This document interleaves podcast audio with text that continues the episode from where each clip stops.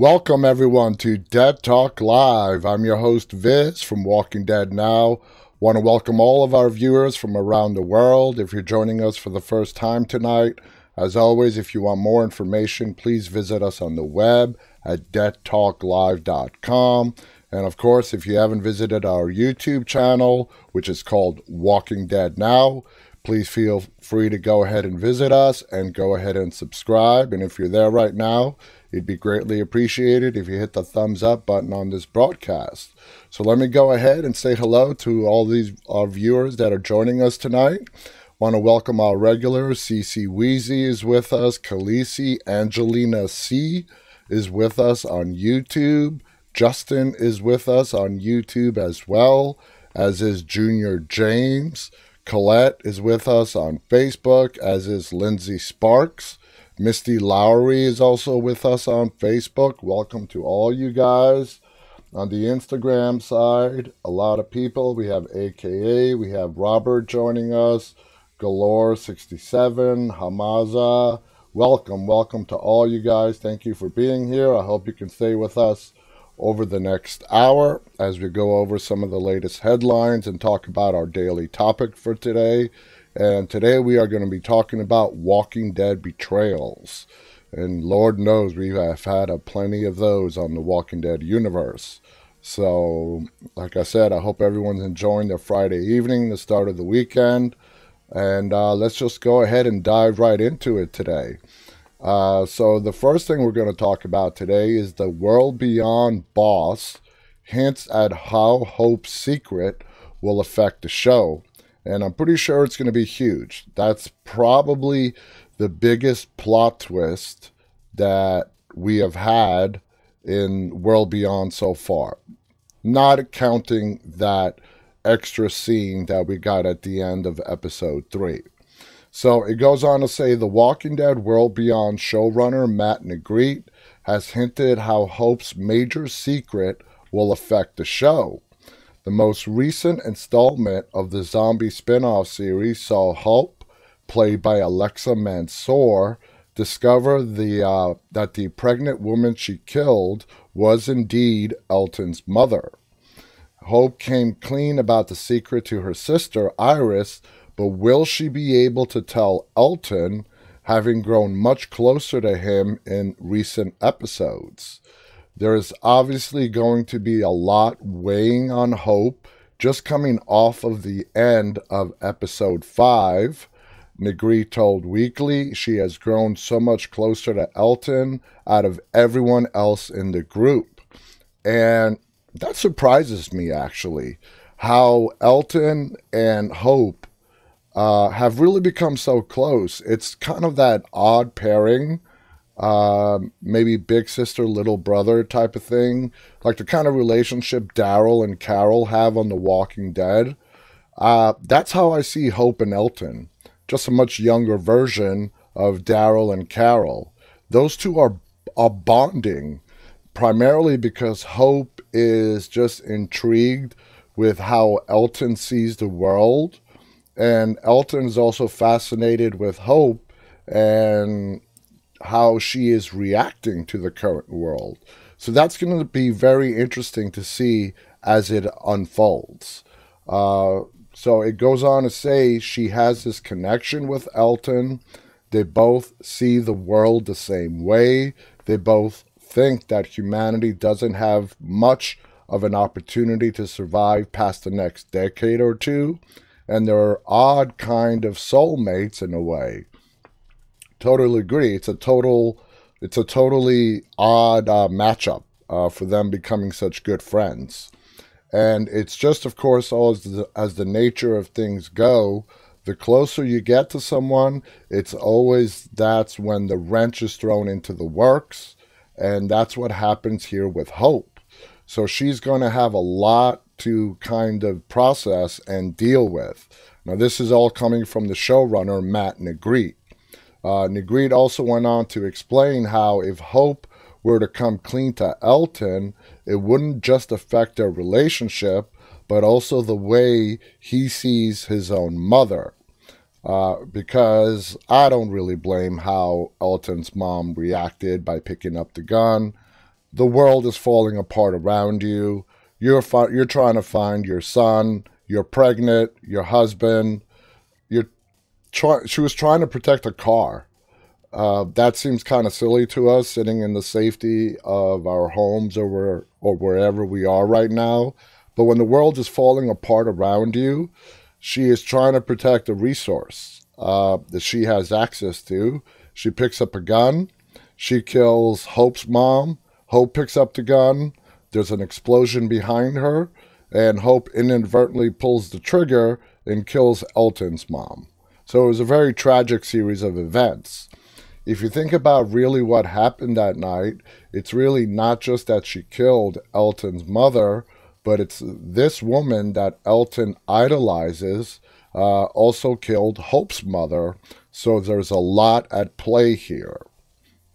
It's not just about her relationship with Elton, it's about the whole reason that Elton was out here on this journey being about his mother and him holding her up and wanting to finish the book that she wrote.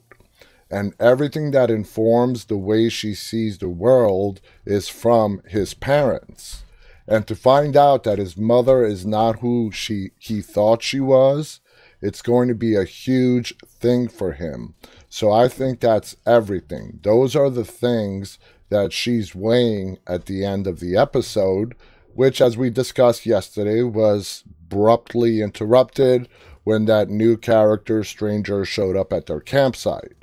Asked how it will affect Hope and Elton's relationship in the short term, Negrete said she's obviously going to have a lot of guilt, but this will impact their relationship in that she's going to have to make decisions that actually might make herself feel even worse in a way.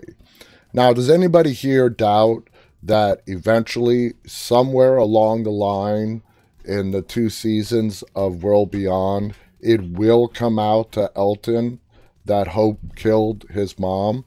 Uh, we found out this plot twist in the first episode of World Beyond, and four episodes later, we see Hope realizing that the woman she accidentally killed when she was a kid is now Elton's mom. So this is starting to unravel pretty quickly.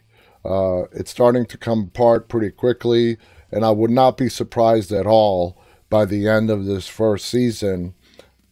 Uh, Elton does find out, and the only way he's going to find out is if Hope tells him. I don't see any other way Elton finds out. It's going to have to be Hope coming clean to Elton.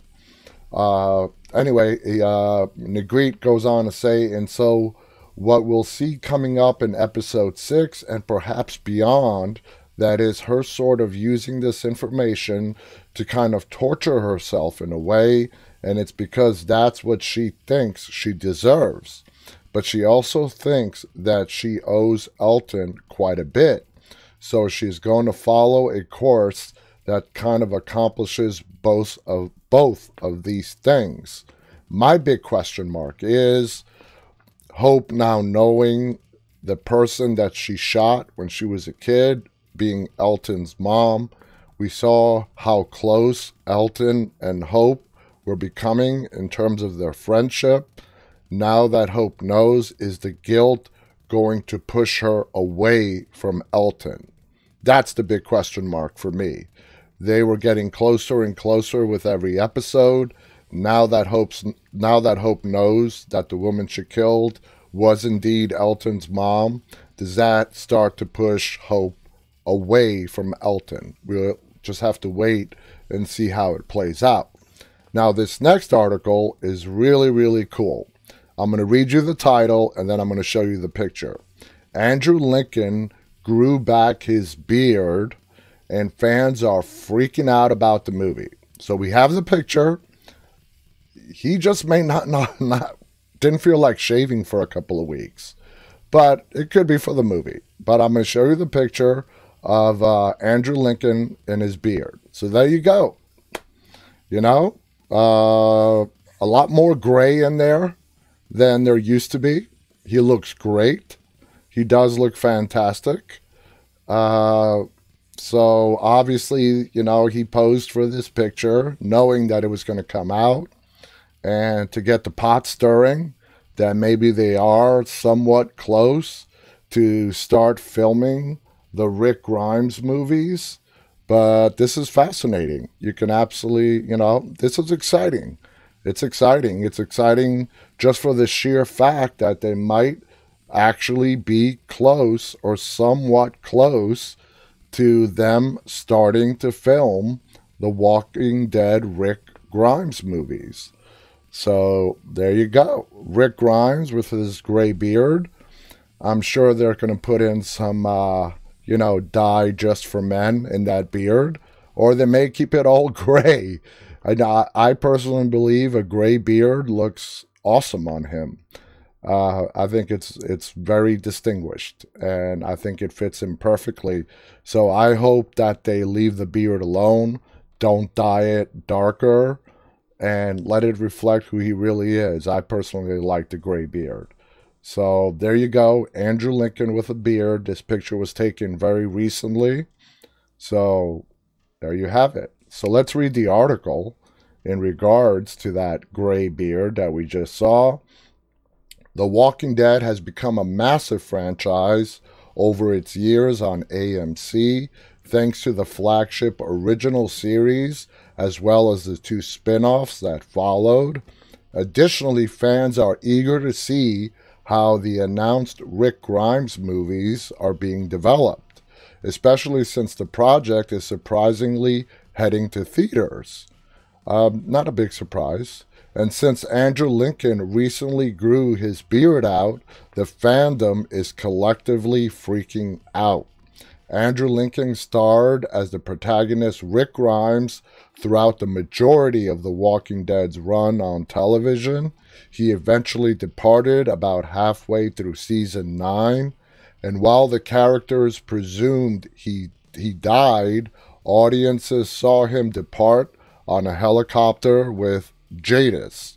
The story will eventually continue with the mysterious movie led by Lincoln, and fans are freaking out now that Rick, that Rick Beard, yeah, these people need to grammar check their their articles.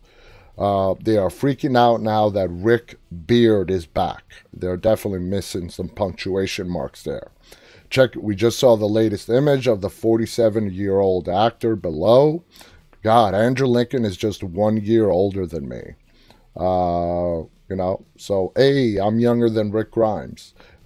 anyway, uh, he goes, Well, hello there, Mr. Grimes. Aside from being a Love Actually reunion, the above picture we can see Andrew Lincoln rocking the beard that his signature Walking Dead character so often had during the zombie apocalypse.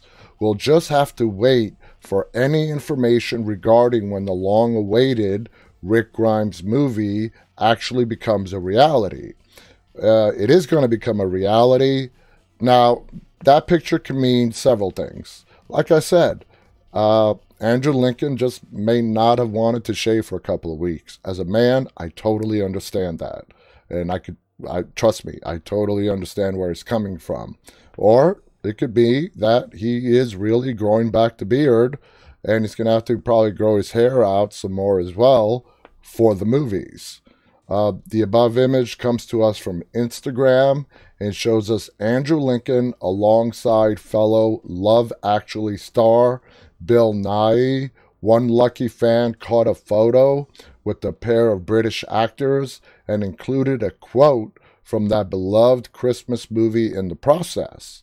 And while there's no actual indication that the Walking Dead movie is gearing up to film, the many fans out there took note of Lincoln's appearance. In reality, Andrew Lincoln's beard is likely linked to the live stream stage production of A Christmas Carol that is currently set to star in. There you go.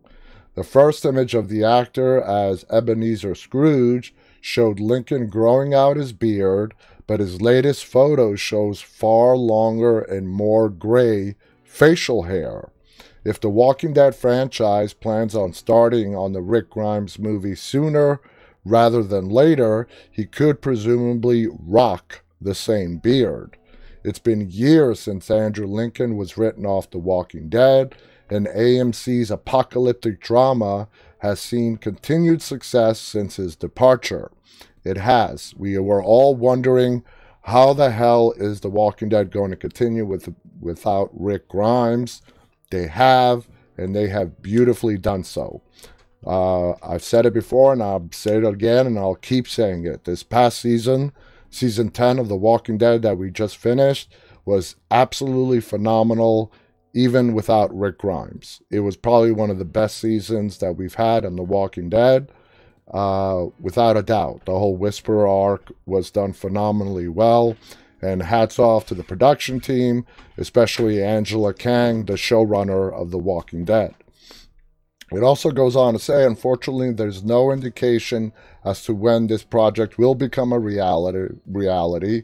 Narratively, it's been a better time to finally begin on the Rick Grimes movie. The character's apocalyptic wife, Michonne, played by Danai Gurira, has also left The Walking Dead, this time in search for Rick.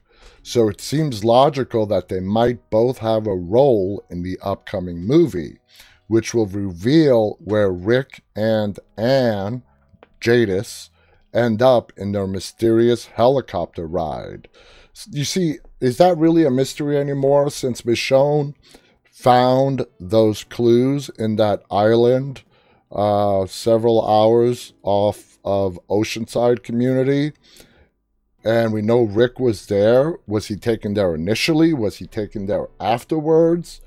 My best guess, and this is just a theory, guys, so full disclaimer here, is that Rick was helicoptered out from Northern Virginia to that island because that island was is an abandoned military base and it makes total sense that the CRM was using it as some sort of an outpost to whether refuel or maybe it was even a medical clinic where they treated patients that were sick, that they wanted to keep alive. And Rick spent some significant time there recovering from his extremely serious wounds that he suffered in his last episode, which was episode five of season nine on The Walking Dead boy, did that man lose a lot of blood. He was how he was still standing at the end of that is beyond me. He had lost so much blood being impaled on that rebar. But my theory is that he was taken to that island to get the medical treatment that he needed. And then my theory, again, says that he was ultimately then taken somewhere to New York, somewhere in New York State and I'm saying New York because of what we saw in the series premiere of World Beyond, where Elizabeth gives Hope and Iris the map of New York, presumably telling them that's where their father is at. So that's my guess. Rick, Northern Virginia, Ireland, and then eventually on to New York State, where presumably that's where he probably is right now. So we all have to wait and see. Uh, just looking over your chats, uh, Thice, uh, Thice says he said he's doing this play, and after that, he's going to focus on the movies. He said that in uh, his latest interview. Uh, let's see, Summer, who is a big Richonne fan, saying, uh, let's see, where was it? Uh, Navis, he's gearing up for the movie. I'm so thirsty for Rick Grimes. I know you are. I know you are, Summer. Thais also writes, I think came I think he came way after with the CRM military because because Judith seems so grown up in the drawing we saw on the cell phone, but I think the CRM doesn't let him get in contact somehow. And I brought this up before. We don't know the drawing on that phone that Michonne found. Is it Judith or is it Carl? It could be either one of them. It's not clear. Uh, Thies uh, assumes it's Judith, but it could very easily be Carl. I know we had this discussion uh, a while ago Uh, a couple of months ago, we had a whole huge discussion about who was the uh, kid with the hat. And if you really think about it and try to make sense of it, he does not know supposedly what Judith looks like right now, but that picture could very possibly be uh, his drawing of his late son, Carl Grimes, as opposed to Judith. Uh, I know that the opinions vary. Uh, Summer says uh, that she thinks it's Judith.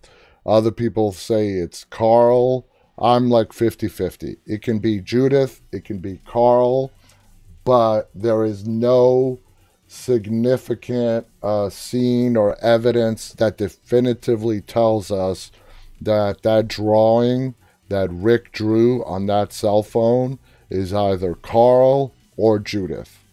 Uh, so it's all our guesses and us thinking it's Carl or us thinking it's Judith. Singer Chick writes, I think Jadis has been back and seen what Judith looks like and drew it for Rick. She's the artist on the show. That's a great theory, uh, Singer Chick.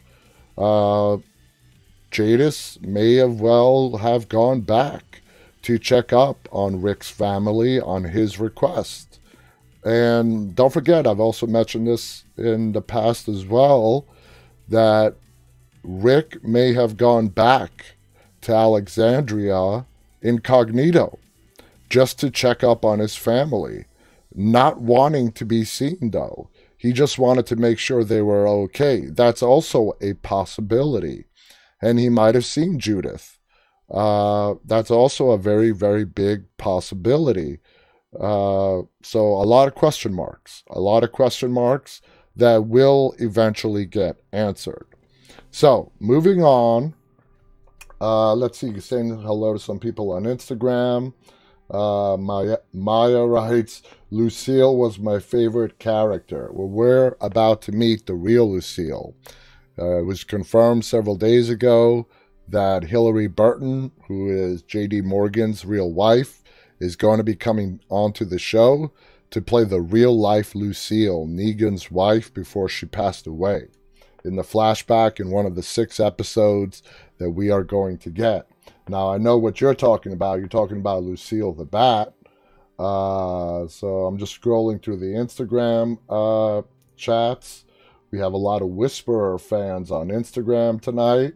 Welcome to you guys on Instagram. Uh, Thais writes, Does anybody know what it says in the phone writing in Japanese or Chinese? I personally do not. know. I do not know what it says.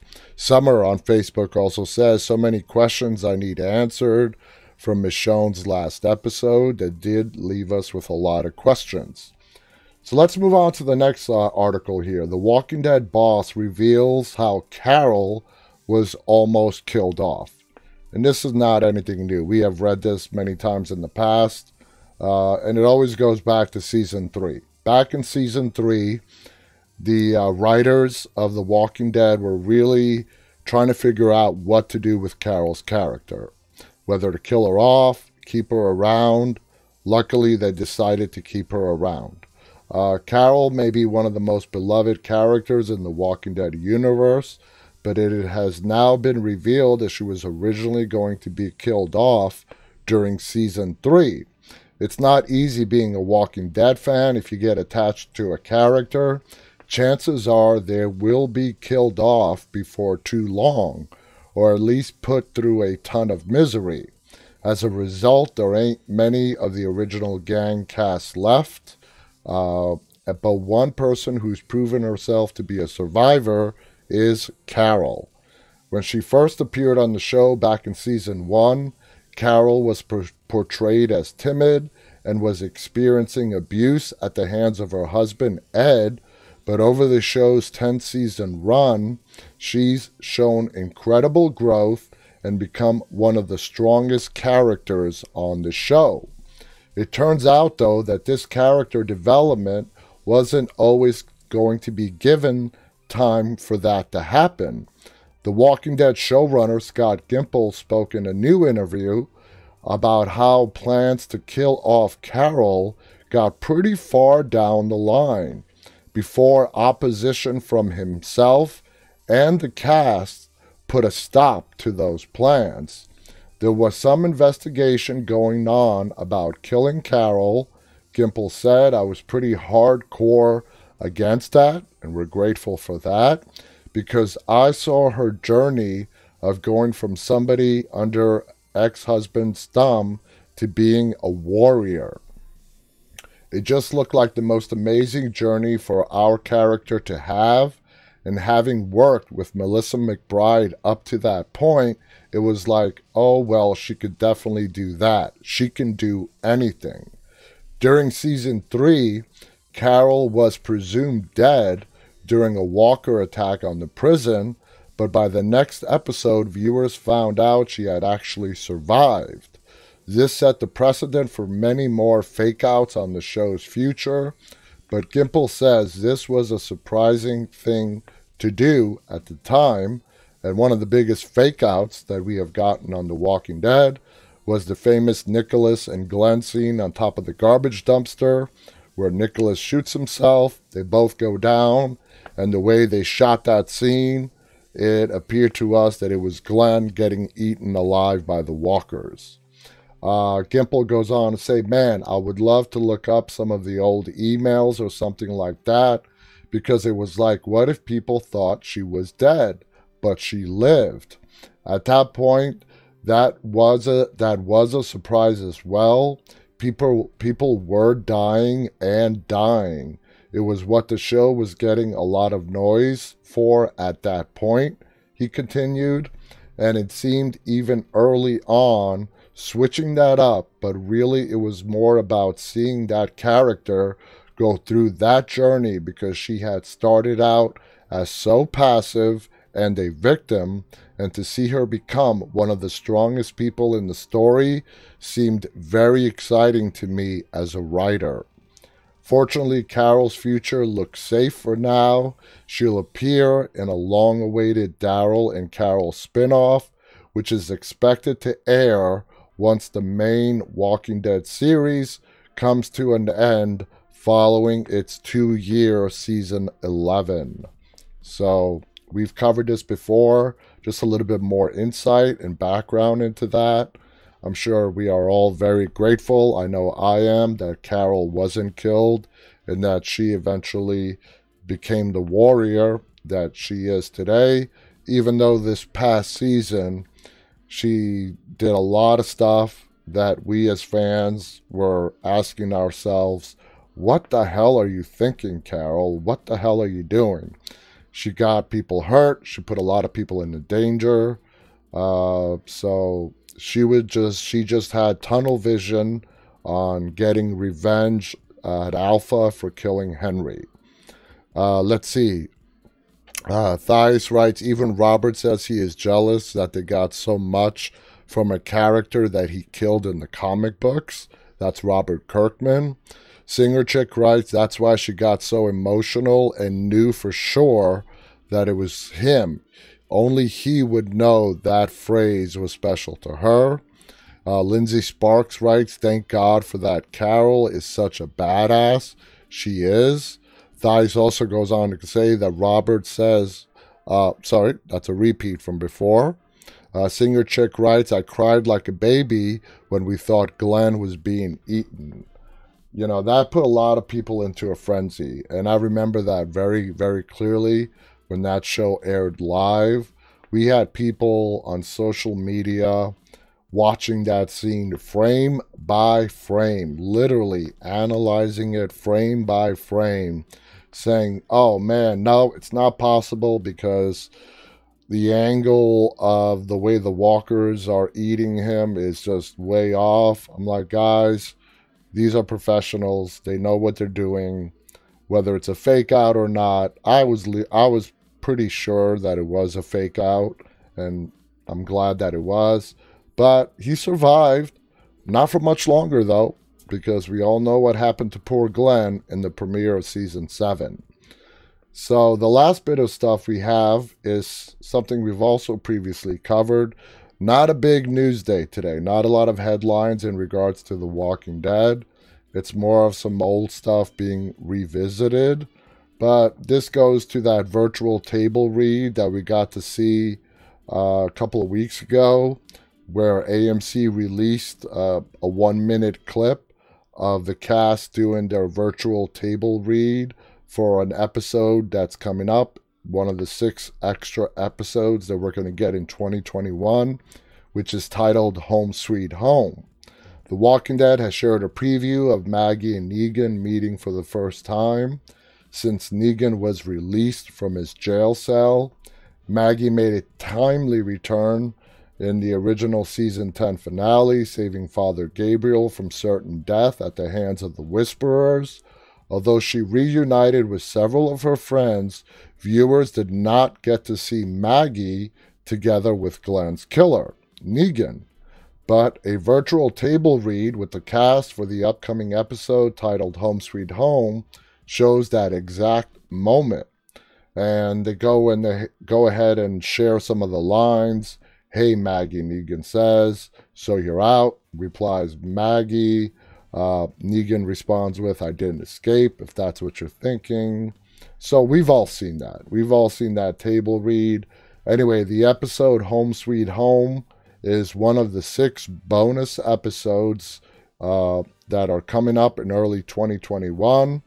So we just have to wait and see. We are going to get to see the, I don't know, you want to call it confrontation, but we are going to get to see what happens when uh, Maggie and Negan do cross paths and talk. So cannot wait for that and see how that plays out. I think it's going to be a lot more tamer than we're expecting it. Lauren Cohan has come on in prior interviews to say that the Maggie we are getting now is a different Maggie from what we knew when she left the show. She has obviously gone through a lot of changes in the years that she's been gone from the communities. And uh, I think to some degree, not forgiven Negan, but is willing to accept the fact that he has been let out of his prison cell. So we just have to, for confirmation on that, again, we just have to wait. Colette on Facebook writes Glenn's death was horrible. Uh, Khaleesi writes, I cannot wait for that episode. Uh, CC Wheezy writes, so everyone is living at Alexandria now, right? Well, the Hilltop people, the Hilltop is currently uh, burned down. So they're sort of split between Alexandria and, of course, Oceanside. Uh, we don't get to see much of Oceanside on the TV show. We know it's there, we know it's part of the communities. We just don't get to see much of it. Maybe that's going to change in season 11 but everybody's pretty much split. The majority of them are living in Alexandria, but I'm sure a lot of them are also living at Oceanside as well. We went from four communities to now we just have two. But the hilltop is going to be rebuilt. I really firmly believe that the hilltop is going to be rebuilt. And come start of season 11, uh, when that finally airs, I think we are going to see a re- a rebuilt hilltop community. You know, so we just got to wait for that as well. Want to welcome IM5H on Instagram, who is saying hello. It's Gary. He's also giving us a thumbs up on Instagram. Gary Rodriguez, 74 on Instagram, is also saying hello. Welcome to you guys. Uh, the sarcastic guy is with us on Instagram and waving. So, welcome to all you guys on Instagram. Uh, Bilal writes, when Rick went, the show was a bit bad. Disagree, Bilal. Respectfully disagreeing. Like I just said a few minutes ago, this past season, season 10, without Rick Grimes, was a phenomenal season. So I got to respectfully disagree with you on that one. So let's get started on tonight's topic. And like I said earlier, we are going to be t- talking about the biggest betrayals on the Walking Dead universe, in the Walking Dead universe today. Uh, first on our list is, of course, Shane. Who is guilty of numerous acts of betrayal in the Walking Dead early seasons. On a mission to save Carl's life, he and Otis went to a high school to look for medical supplies. They got swarmed by walkers, and Shane shoots Otis in the leg so he can get away while the dead are devouring Otis. Not the bravest of moves, Shane was clearly just looking out for himself. Shane also attempted to kill Rick, thinking that he could be better way to say it is he absolutely believed that he could be a better father to Carl and husband to Lori, as well as being the better leader for the group in general. Fortunately for Rick, he turned the tables around and ended up stabbing Shane.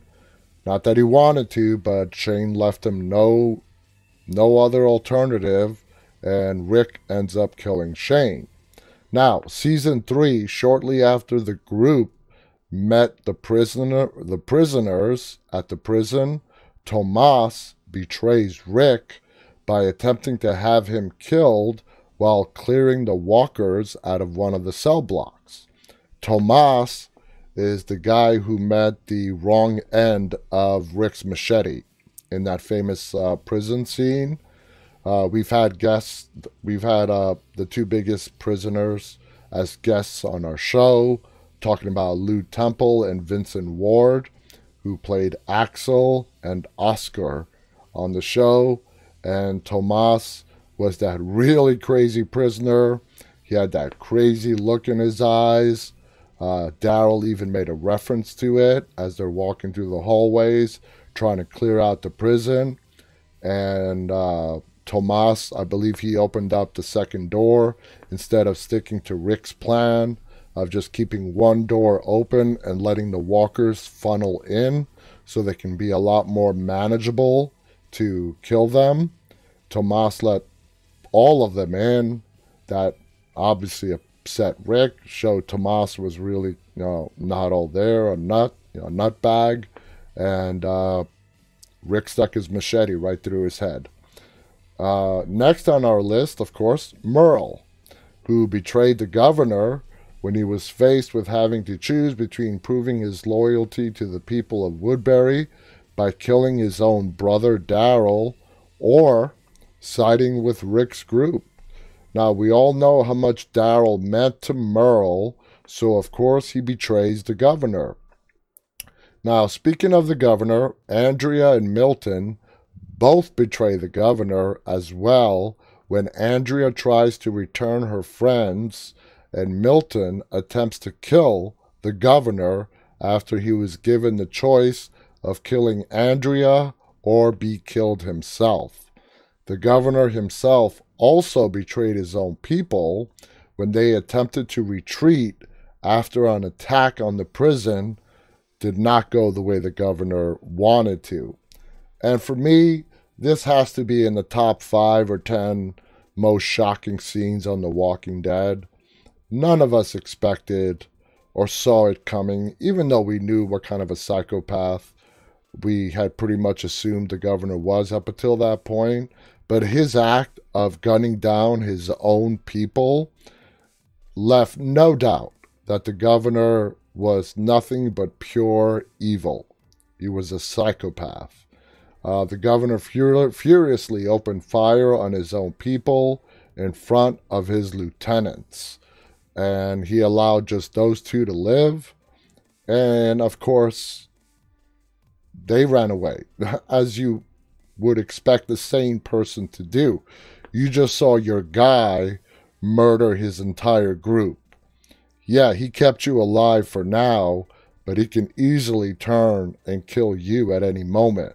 So, sometime during the night, the two of them left his left him, and that's when we see a very disheveled governor in the start of season four, and of course he comes across a new group of people. That's where we're introduced to Tara, and he sort of rebuilds up a new group, poisons their mind against this group at the prison. They are the bad people. They are illegally living in a place that belongs to us, manipulated them into attacking the prison, and we all know how that went. Colette on Facebook writes The governor was definitely the worst villain. He was the most evil villain, but when you rate the villains, the governor is my favorite because he was just pure evil. He was evil. He uh, there was no redemption in Philip Blake, which was the governor's real name. Uh, he was the walking epitome of evil. So AJ also on YouTube writes the governor is my favorite.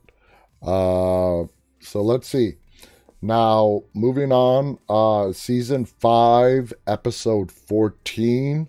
While the group were still settling in at Alexandria, Father Gabriel, oh boy, this is in his early, what do you want to call it? His early roller coaster ride of uh, being a coward and continuing to be a coward when he betrays Rick and the group, when he has that little chat with Deanna uh, about how Deanna has let Lucifer himself inside her walls, of course, referring to Rick. And she was basically, in a way, telling her, the people you've brought in with me are not good people. And that comes a lot. That that's saying a lot from somebody who was such a coward that locked out his entire uh, set of parishioners outside his church while they were being mutilated when he could have easily let them inside and allowed them to live. So that just goes to show you the kind of coward that Gabriel was. Now, the Gabriel we have now has done a complete 180. He is, uh, he's not a coward anymore, no doubt about that. He's become a loved member of the group. And uh, I thought he was going to pass away in this finale. I'm glad he did not. I'm glad that Gabriel's story arc is not yet over. And at least for now, we are going to get to see some more Father Gabriel and see what he is up to. Uh, after betraying them, Maggie does overhear the conversation that Gabriel was having with Deanna, and of course, she goes and tells Rick. Father Gabriel does prove himself uh, worthy of a second chance and does regain their trust even becoming one of the most valuable characters on the show. And I loved how he took out Dante. That is like what cemented to me uh, Father Gabriel's complete turnaround. For me, that was like the exclamation point to Father Gabriel's uh, 180 turnaround and showing that he has guts when he killed Dante for Dante killing, according to Ga- known in Gabriel's own words, Siddiq was like a brother to Gabriel, and he avenged Siddiq's death by killing Dante after it was revealed that Dante was a whisperer spy. Now, in season six, when Daryl finally, uh, sorry, first crosses paths with Dwight and Sherry, and offers to take them back to Alexandria, they betray him and rob him and take his motorcycle. Uh, we all remember that. We've talked that uh, we've talked about that scene a lot. Daryl meets up with Dwight and Sherry. That's like really our official introduction to the Saviors. It is with Dwight and Sherry. They are running away supposedly from a person or a group that they don't like how they're being treated. Daryl does feel sorry for them and offers them a place to come back to.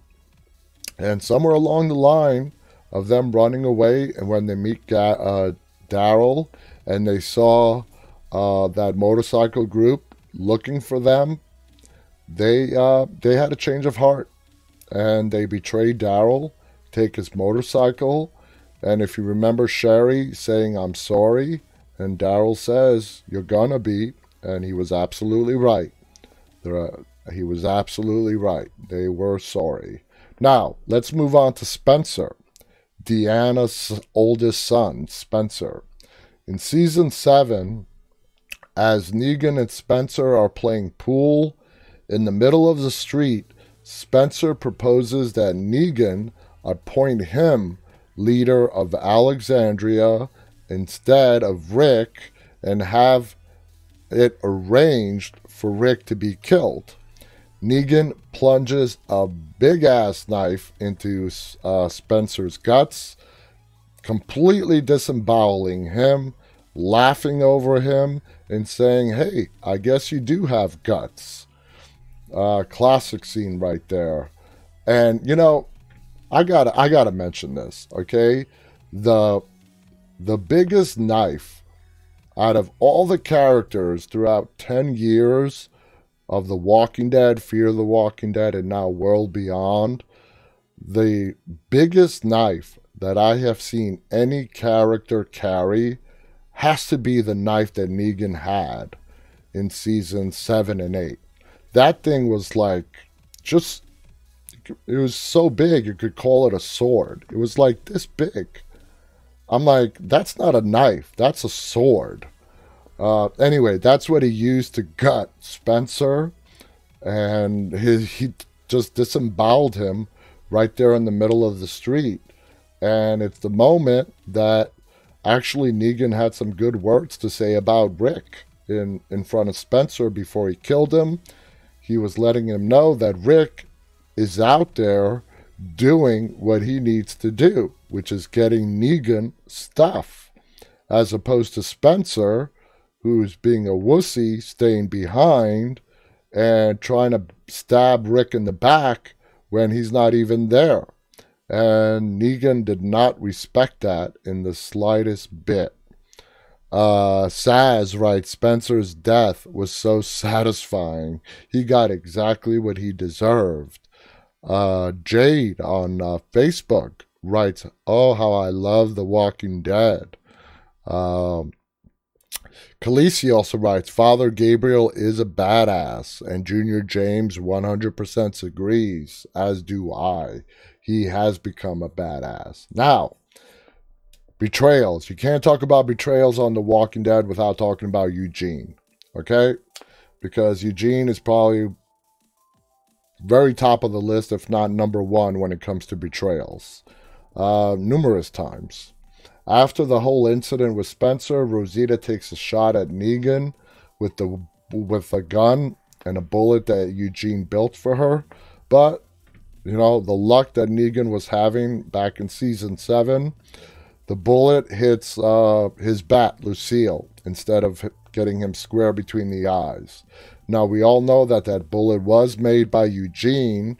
So, after being forced to admit this uh, to protect his friends, Negan decides to take Eugene to the sanctuary because we know Negan's philosophy uh, humans are a resource. And having somebody who knows how to make bullets is a huge resource. And he was not just going to let Eugene stay in Alexandria, he was going to bring him back and put him to work. Uh, Negan does appoint him as his chief engineer, where he is in charge of making bullets for Negan and the Saviors. In exchange, Negan provides Eugene with the means to live in luxury, where he has access to electricity, any kind of food he wants, whatever he wants. Negan even offers him some of his wives uh, to Eugene. Uh, when Rosita and Sasha go to the sanctuary to try and kill Negan, they do come across Eugene and offer him a way out of the sanctuary, but he refuses to go. They see that they see this as a big betrayal on Eugene's end and who his real friends are. And back then, uh, Eugene you know, he wasn't playing the role of infiltrating the saviors in order to get inside information for Alexandria. we knew that Eugene at that point, uh, it was no mystery. He was going to go with the group of people that give him the highest success of survival. And at that point, he thought it was Negan and the Saviors. What actually got Eugene to flip was when Daryl and Rosita kidnap him out of that bullet making factory. And Rosita, as they're dragging him along the street, is basically chewing his ass out.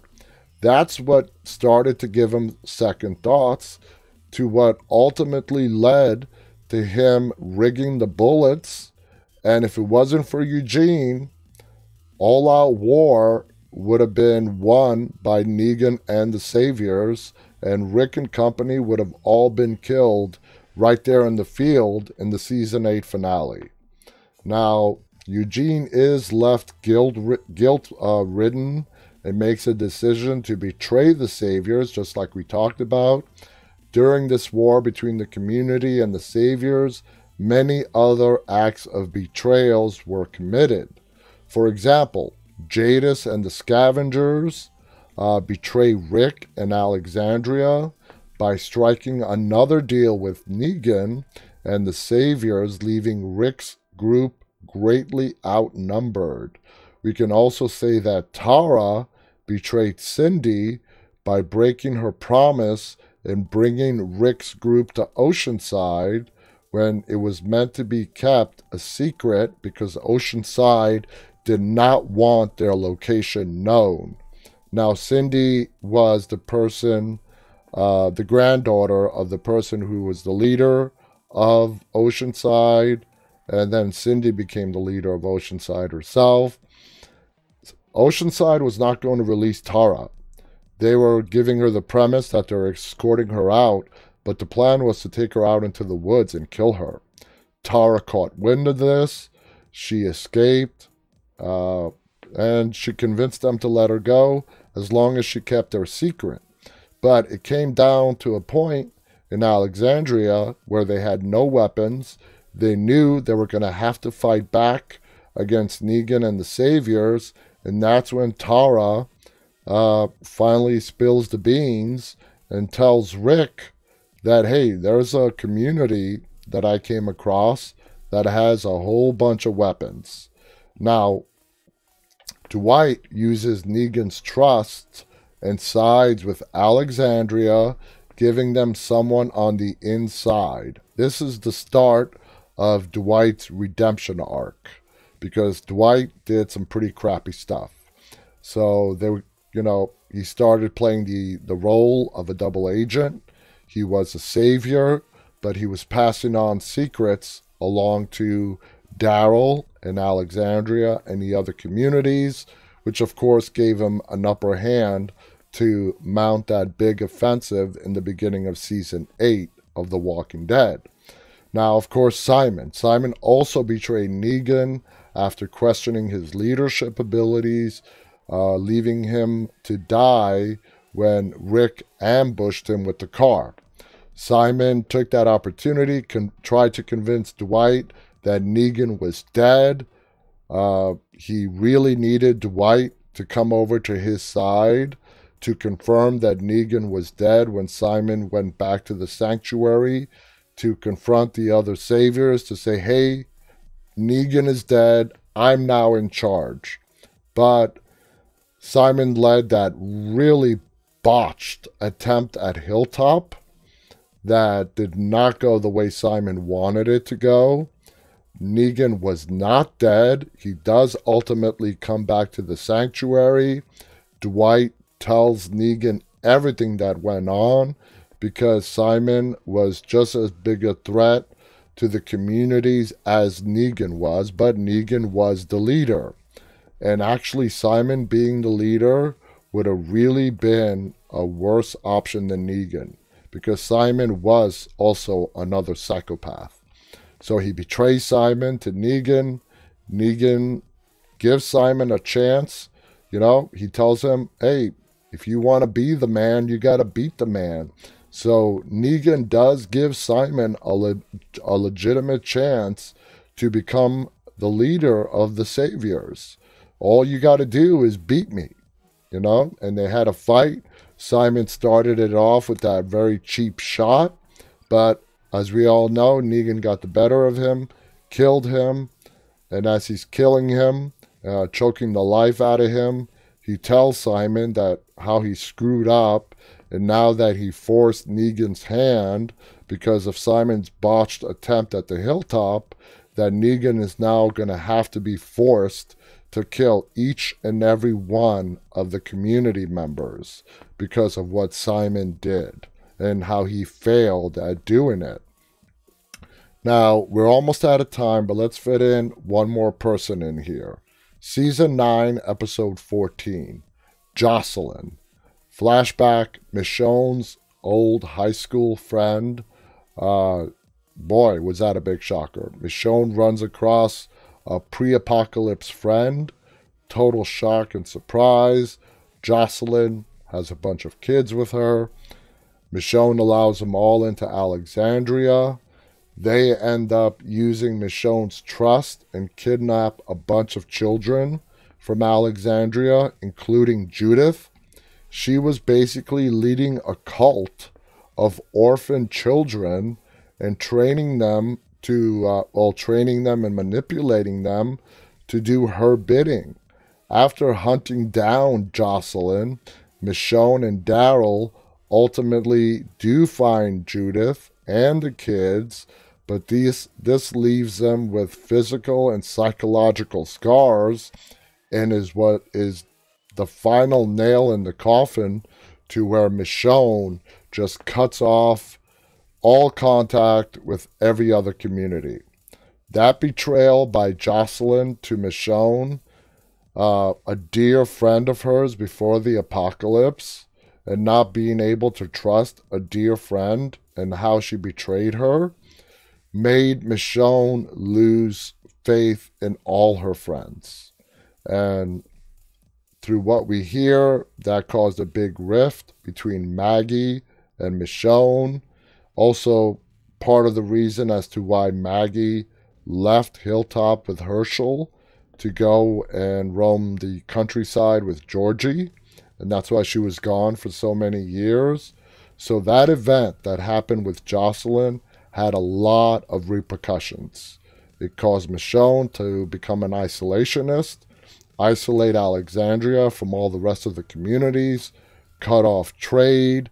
That led to the downfall of the kingdom. The kingdom was not producing enough to continue their own existence.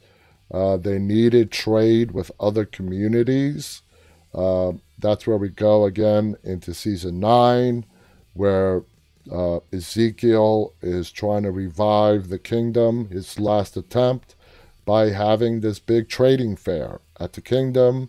And we all know that did not end up very well. That's where Alpha has her big Kingdom Day massacre, where we lose like 10 community members, the famous heads on a pike scene. Uh, you know, when Alpha infiltrates uh, the, the kingdom, uh, disguised to approach Lydia and get her out of there. Lydia refuses to go to her. Alpha leaves, goes back to where the Whisperers abducted like 10 community members, and Alpha personally decapitates each and every one of them. Horrific scene in The Walking Dead, but also a fascinating scene on The Walking Dead. Anyway, guys, we are out of time for today. I want to thank you so much for joining me over this past hour. It's always a treat, and it always amazes me how fast this hour flies by. For more information about our show, please visit us on the web at deadtalklive.com. Please visit us on our YouTube channel, which is called Walking Dead Now. Please go ahead and subscribe. If you're there right now, please hit the thumbs up button on this broadcast. If you enjoyed this show, I'll be back on the air again tomorrow night. Please, everyone, stay safe. And until tomorrow night, guys, stay walking.